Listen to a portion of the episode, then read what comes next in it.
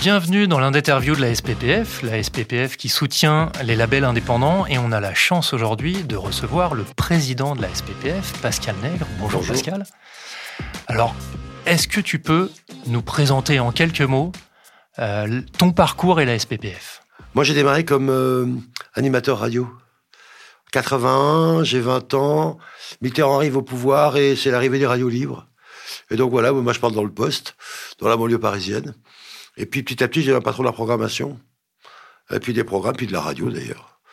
West FM s'appelait. Et puis au bout d'un moment, je me rends compte que petit à petit, les, la FM est en train de se monter en réseau. Et que clairement, je vais pas être une tête de réseau. Donc ma radio, elle est foutue. Et euh, à l'époque, les maisons disques commençaient à envoyer pas mal de disques aux, radios libres pour qu'elles diffusent, les diffusent, et même faire des interviews ils envoyaient des jeunes artistes avant de les envoyer sur les grosses radios, RTL, euh, faut l'appeler les périphériques, RTL Europe, RMC. Euh, bon. Et donc pour euh, leur faire une espèce de média training et d'envoyer les petites radios. Et d'ailleurs c'est très amusant parce que par j'ai fait la première interview de sa vie de Marc Lavoine. Et je travaille avec lui, ce qui est quand même un comble comme c'est drôle. Et j'ai fait une des premières interviews de Mylène Farmer. Et je travaille aussi avec elle. Donc c'est assez amusant quoi. Donc j'ai démarré chez un petit indépendant. Jackie Gaillard, ça existe toujours, euh, mais ils sont plutôt spécialisés dans les boîtes de nuit. J'appelais les DJ la nuit, parce qu'il n'y avait pas de, mobile et tout ça. Et puis j'envoyais les maxi en boîte de nuit, puis j'essayais de les faire passer. Le but étant de rentrer dans le leur playlist qu'ils envoyaient à l'époque à RTL Énergie, etc. Puis c'était les hits des clubs. Et quand un titre était bien classé hit des clubs, après il rentrait en programmation. C'était ça le jeu. Et puis euh, après j'ai démarré comme attaché de presse, BMG. Euh, qui venait juste d'être créé. Voilà, promo radio, FM, et puis un club, puis patron de la promo chez euh, Columbia. Ça s'appelait CBS, maintenant c'est Sony Music. Et puis en 80, fin 90, j'ai pris la tête de Barclay, qui était un des labels de Polygram, qui était la première maison de disques dans le monde, qui appartenait à Philips et qui a été ensuite racheté par Universal, car comment devenir numéro un dans le monde bah, Tu rachètes le numéro un dans le monde, c'est plus simple. Bon. Et puis euh, voilà, Barclay qui est un label prestigieux que j'ai redéveloppé. Stéphane Echer, euh, Bachung, euh, Noir Désir, euh, Un, deux, trois soleils, Raled, Rachita, bien sûr, et Valentin, j'aime bien. Et puis Zebda.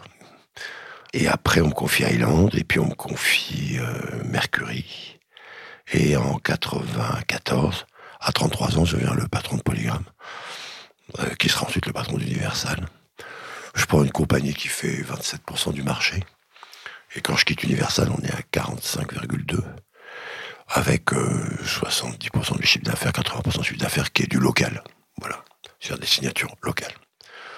Voilà, grosso modo, je quitte Universal et euh, à ce moment-là, je décide, j'avais en tête de monter une boîte de management à l'américaine, avec une vision stratégique, avec euh, des conseils, avec des gens qui s'occupent que des réseaux sociaux, des gens qui s'occupent de l'artistique, de l'image, enfin voilà. Donc vraiment quelque chose, des droits, des ce que je fais en association avec Lamination, qui est le premier producteur mondial, mais aussi le premier manager mondial. Hein. ils ont 50% des boîtes de management aux États-Unis.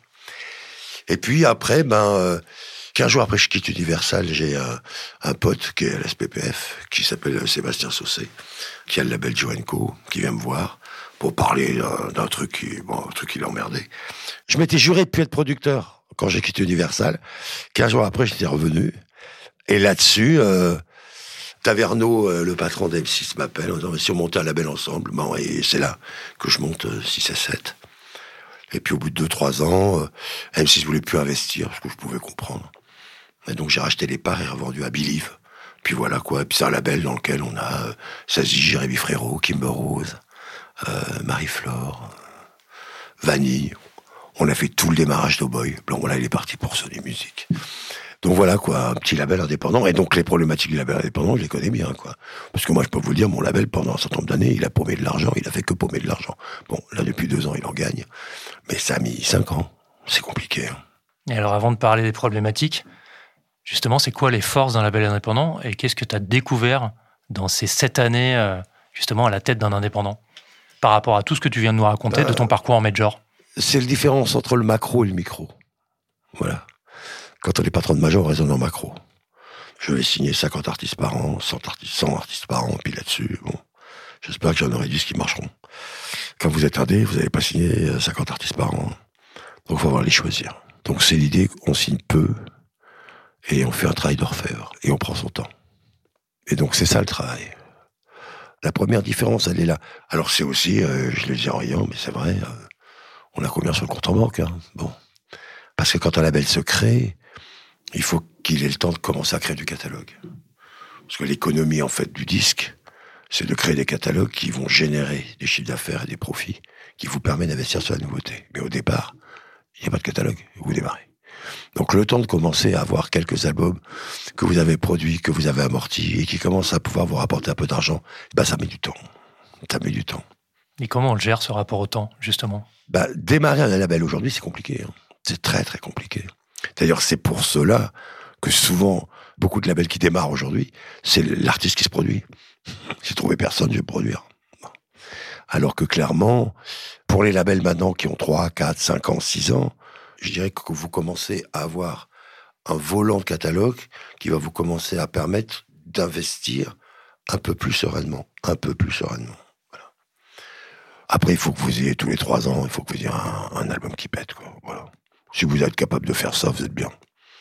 Voilà. Ou tous les cinq ans, s'il pète gros. Quoi. Voilà. Euh, mais c'est compliqué.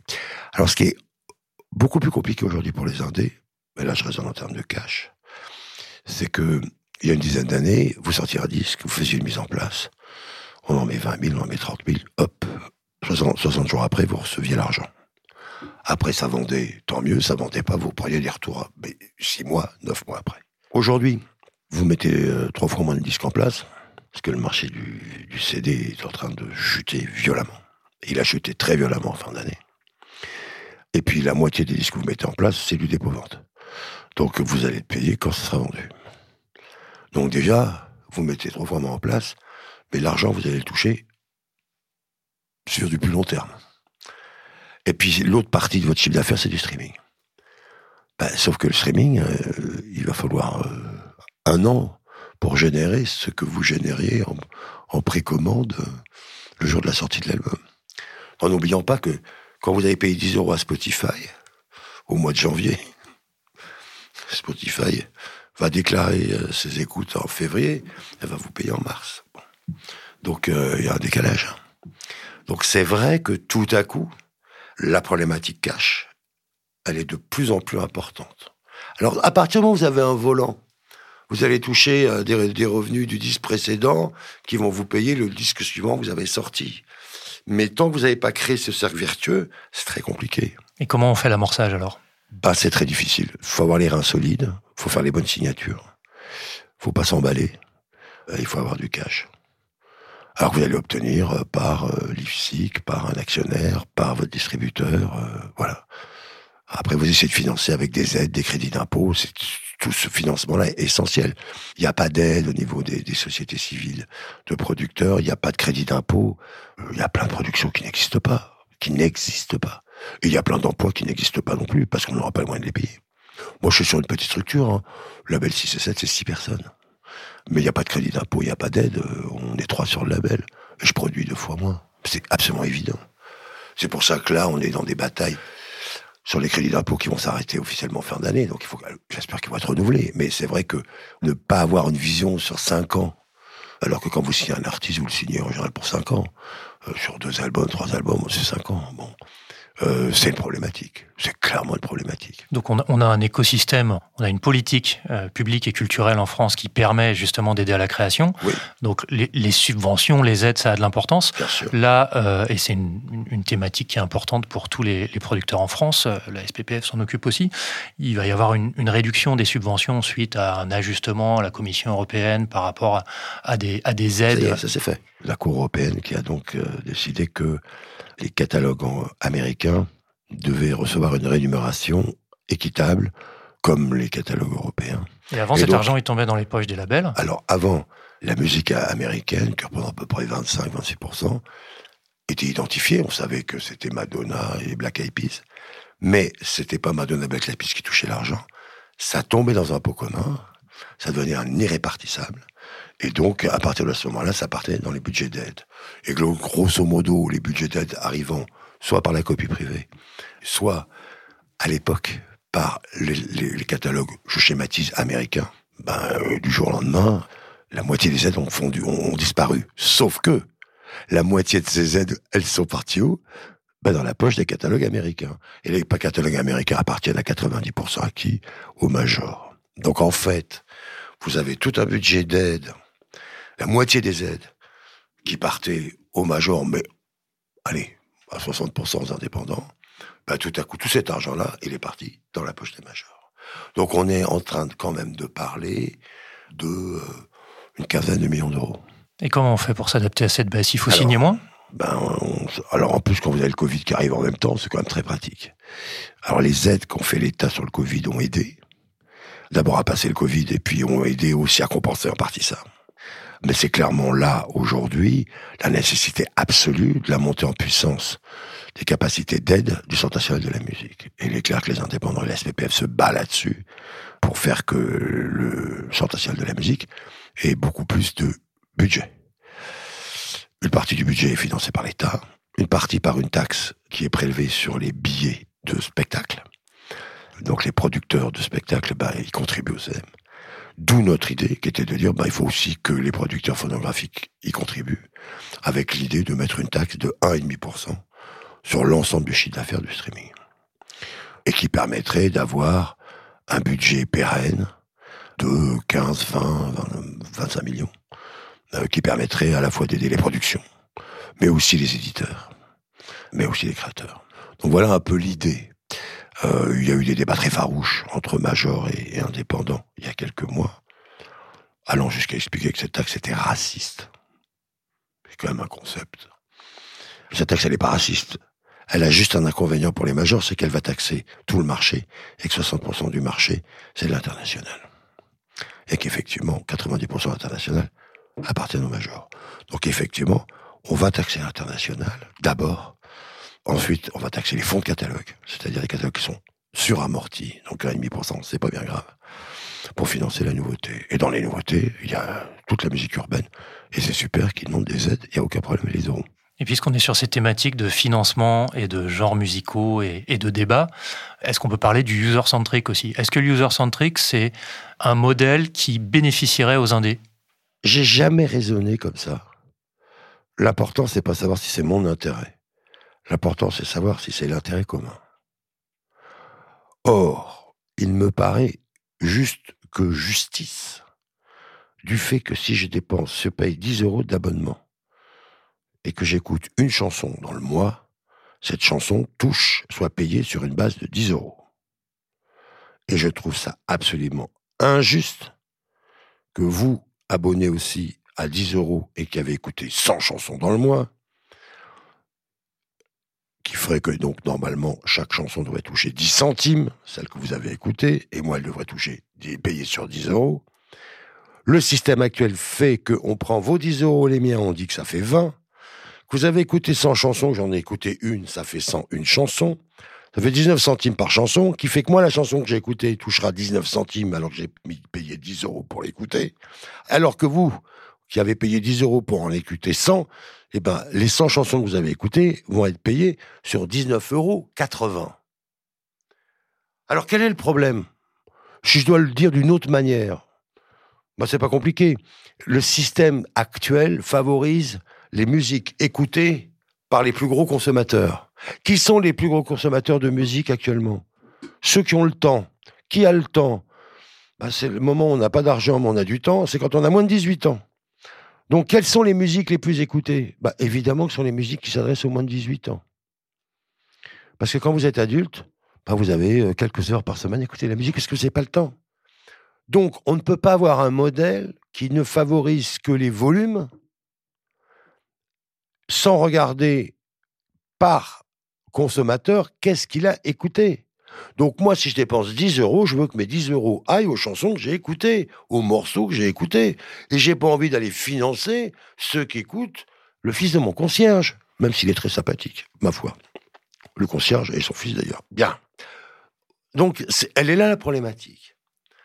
Surtout que, aujourd'hui, excusez-moi, la majorité de la population française, elle a malheureusement plus de 18 ans. Bon.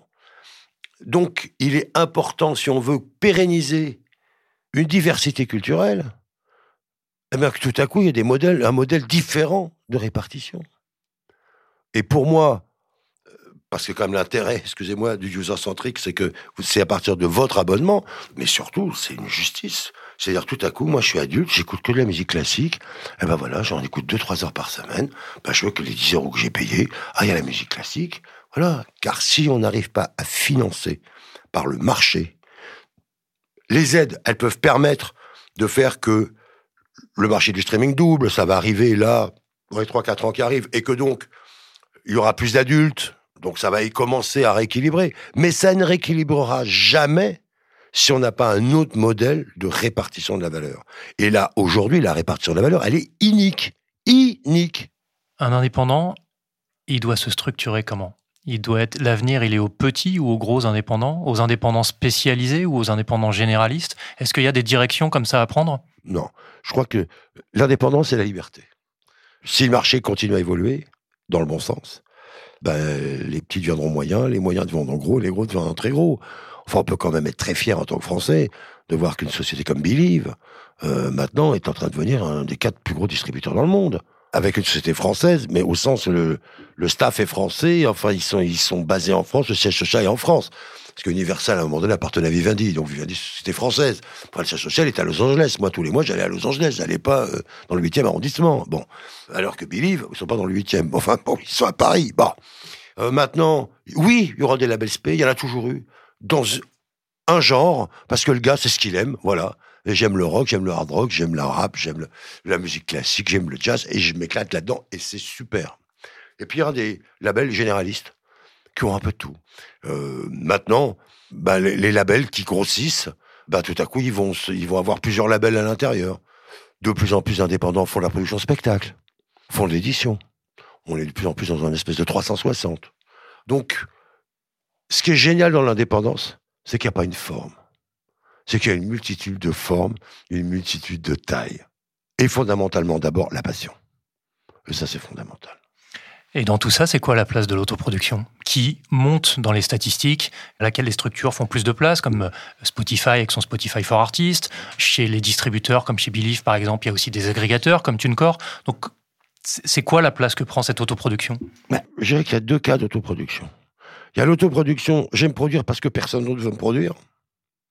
Et puis parce que de plus en plus quand même, les artistes ont le sentiment quand ils démarrent qu'il faut qu'ils fassent des choses avant pour se faire repérer et être signés. À l'époque, c'était les premières parties. Aujourd'hui, bah, il faut que vous ayez un clip qui commence à faire des vues. Il faut commencer à, que vous ayez des abonnés sur vos réseaux sociaux.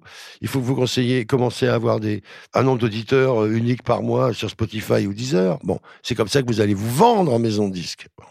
Donc vous êtes bien obligé de vous produire au départ.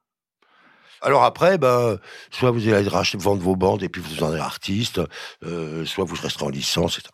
Ou alors, c'est l'inverse, vous cartonnez, vous marchez bien. Dans ce cas-là, vous dites, ben, dans ce cas-là, euh, j'aime produire. Et puis euh, voilà. Donc c'est la démarche inverse. C'est-à-dire que, en général, l'artiste autoproduit soit au démarrage, soit à l'arrivée. Parce que c'est aussi pour l'artiste un moyen de décider, euh, voilà, si je veux dépenser 250 000 euros sur mon clip, c'est mon problème, c'est, voilà. Je peux pas avoir un producteur qui me dit, oh, t'es dingue, bon. Mais voilà quoi, donc c'est les deux biais, c'est-à-dire c'est pour démarrer ou pour avoir plus de liberté et gagner plus d'argent. Il y a des limites à l'indépendance? Ben l'indépendance, c'est que vous êtes tout seul, quoi. Il y a des équipes quand même. Il y a des, il y a des équipes, enfin vous êtes quand même tout seul, votre boîte elle est indépendante. Donc euh, c'est le bateau euh, à voile qui est magnifique vous régalez, quoi. Mais attention, quand il y a la tempête, ça se coud. Hein. Mais la, question posée autrement, c'est quand on est indépendant, qu'on a développé un artiste et puis qu'on le voit aller signer ailleurs, c'est facile de survivre à ça, de déjà émotionnellement et puis pour la structure de sa boîte? Euh, C'est la vie, on trouve ça assez injuste en général. Euh, ben, vous savez, même quand vous dirigez une major, vous pouvez vivre ça. Je vous ferai pas des tonnes sur Johnny Hallyday, mais enfin, on pourrait. Mais euh, ouais, donc tout à coup, oui, ça, on vous considérez souvent ça comme injuste, mais parce que vous pouvez pas travailler avec un artiste pendant un certain nombre d'années sans avoir un affect. Il y a un affect obligatoire. Donc, euh, alors il y en a qui le sont plus ou moins, mais euh, oui, c'est dur. Après, bah, il faut se débrouiller pour les garder. C'est une autre histoire. C'est comme ça. On fait comment pour garder ces artistes? Eh ben, on continue à créer la confiance. Mais si la confiance, elle n'existe plus, faut que ça s'arrête. Ça marche pas. C'est tellement compliqué de travailler pour aboutir à une reconnaissance et un succès. Alors qu'en plus, euh, les personnes ne sont pas sur la même longueur d'onde, il y en a un qui rame à droite et l'autre qui rame à gauche, on n'avancera jamais. Et justement, euh, tu dis que c'est compliqué d'atteindre la reconnaissance et au succès. Il y a aujourd'hui de plus en plus d'artistes qui, euh, qui peuvent publier de la musique. la fin d'année dernière, on a dépassé le seuil des, 100 000 titres publiés par jour sur les plateformes de streaming. Alors attention, parce que les 100 000, c'est mondial. Il y a un côté symbolique, mais en tout cas, il y a de plus en plus de musique. Comment on fait aujourd'hui, justement, pour exister au milieu de cette euh, masse musicale qui est de plus en plus eh ben, importante et de plus en plus rapide? eh ben, On essaie de convaincre. On essaie de convaincre euh, euh, des médias, on essaie de convaincre des playlisteurs, on essaie de de faire que on commence à créer une, une, fanbase. Euh, voilà, c'est ça notre métier. Et c'est là où je vous dis que un artiste tout seul, euh, il a besoin, il a besoin d'avoir des gens qui l'aident. Ça a changé la manière de, créer une, une fanbase, etc. Justement, on est passé sur euh, tout ce qui est presse, tout ce qui est média bien établi pour un second temps quand on a réussi à faire émerger l'artiste de manière digitale ou tout ça est encore mélangeable de manière un peu plus on va dire, bah, ça euh, dépend, artisanale Ça dépend qui s'adresse, quel artiste s'adresse à qui. Si vous êtes sur une cible plus jeune, vous avez intérêt de bon sur TikTok. Et normalement, vous aurez TikTok euh, avant d'avoir le reste. Mais parce que vous avez TikTok, que la couche commence à se passer des choses, vous allez pouvoir aller argumenter en radio. Puis des fois, c'est les radios qui démarrent. Bon, et puis euh, ça va suivre. Là aussi, il y a 272 000 cas. Le cas parfait, il n'existe jamais. Jamais. Mais les médias qu'on pourrait dire anciens, les radios, les télés, la presse, ça compte toujours Toujours, bien sûr. Bien sûr. Évidemment. Évidemment. Évidemment que ça compte. Toujours. Plus que jamais, bien sûr. Donc, il ne faut pas mettre tous ses œufs dans le panier digital? Non, il ne faut pas mettre tous ses œufs dans le panier digital. Le problème, c'est que vous disiez tout à l'heure, quand il y a 10 000 titres qui sortent, 100 000 titres qui sortent par, par jour, j'écoute quoi? Il y a les playlists sur les plateformes de streaming. Mais il y a aussi ce que j'entends à la radio, ce que je vais entendre euh, voir à la télé, c'est aussi tout ça. Ce que mes potes me conseillent. Donc c'est un mélange de tout ça. Il y a plein d'endroits différents, on écoute de la musique, on découvre de la musique. Donc voilà, donc je pense que tout ça est interlié. Interlié. Et en faisant attention, c'est pas parce que vous êtes une star d'Instagram que vous faites mettez à chanter, vous allez cartonner. C'est plus compliqué que ça. Est-ce qu'on peut dire deux mots sur la SPPF, dire ce que c'est, et peut-être que ça demande un détour rapide d'explication de ce que c'est le droit voisin? Alors, il faut appeler. Le titre exact, c'est droit voisin du droit d'auteur. Qui est donc, on a réduit à droit voisin, c'est plus simple. C'est comme le droit d'auteur. Ça fonctionne comme le droit d'auteur. Sauf que, au lieu d'aller à l'auteur, compositeur, éditeur, ces droits-là, les droits vont à l'interprète principal, chanteur, chanteuse, va au musicien et va au producteur. 50% pour les producteurs, 50%, 25 et 25. Un quart pour les artistes principaux, un quart pour les musiciens. Voilà. Et c'est à peu près ça, l'explication, comme les droits voisins. Donc c'est un pourcentage du chiffre d'affaires des radios, des télés, des clubs. Quand il y a de la musique qui passe chez votre coiffeur, eh ben, il y a un pourcentage qui va à la SACEM, hein. et puis il y a un pourcentage qui va dans ce qu'on appelle les droits voisins. Voilà. Et deuxièmement, vous avez la copie privée, qui là aussi est répartie 50-50 entre la qui prend 50%, et sur les 50 restants, la moitié va aux artistes et la moitié aux producteurs. Donc les droits voisins, ce qu'on appelle les droits voisins, c'est ça. C'est assez simple. Donc c'est important de les prendre en compte, de ne pas les négliger Ah ben je vous confirme que c'est important de ne pas les négliger parce que c'est des, c'est beaucoup d'argent. C'est beaucoup d'argent. Et il y a des projets dont une partie de la rentabilité, euh, c'est justement bah, le fait qu'il y ait un, peu de copie privée, que ça soit passé un peu à la radio, euh, un peu dans les boîtes de nuit, euh, un peu à la télé, et qui tout à coup vous permettent de générer des droits absolument non négligeables. Donc clairement, les droits voisins, c'est quelque chose d'essentiel. Donc, dans la réflexion d'un producteur, les droits voisins, ils doivent être là. Deuxièmement, évidemment, les sociétés civiles, et on en a parlé tout à l'heure, ont ce qu'on appelle les irrépartissables. Et euh, cet argent-là, bah, vous déposez des dossiers, vous demandez des aides. Voilà. Donc c'est un guichet d'aide depuis la baisse, malheureusement depuis la baisse due à l'arrêt de la, Cour européenne de justice. ça représente à peu près 6 millions d'euros à la SPPF. Voilà.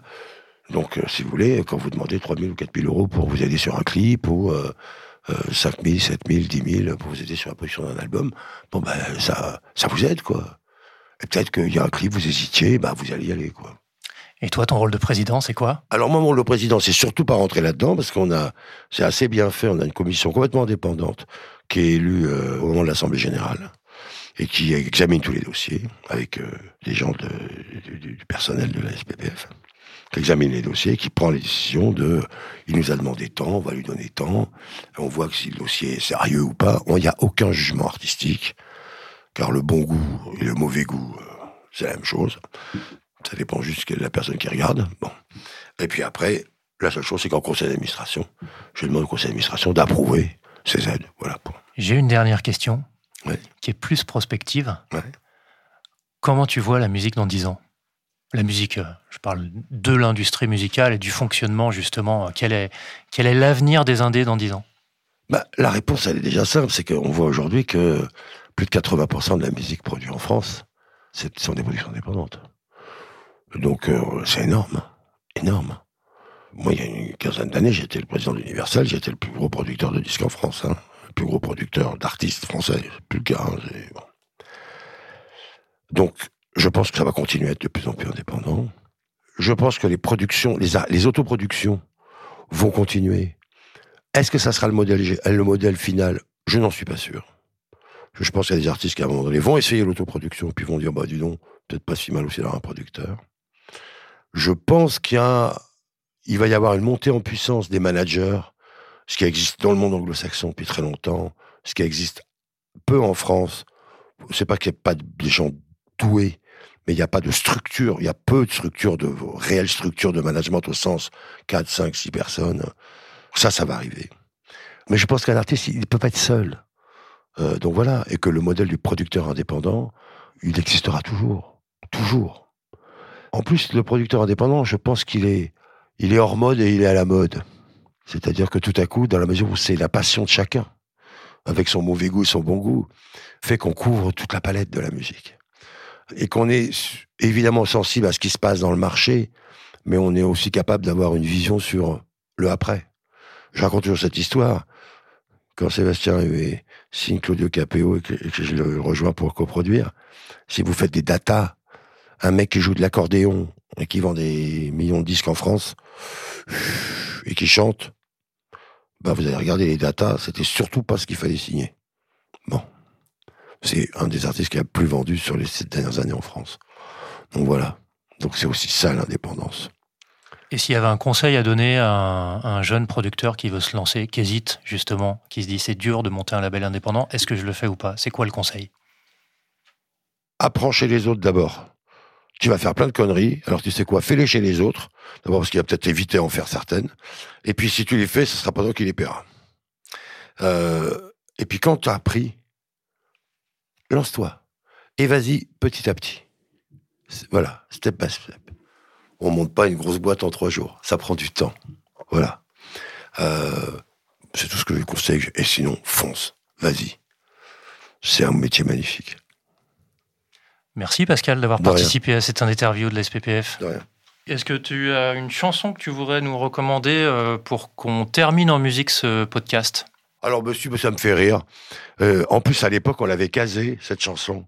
C'était euh, la musique de la pub de l'artisanat. Je trouve que ça tombe bien avec le métier qu'on fait. C'était Bachung, Alain. En plus, j'avais bossé avec lui. J'ai bossé avec lui longtemps et j'avais bossé sur cet album. ma petite entreprise ne connaît pas la crise. Voilà. Hein Optimisme, optimisme. Alain Bachou. Ma petite entreprise connaît pas la crise. Épanouie, elle exhibe des trésors satinés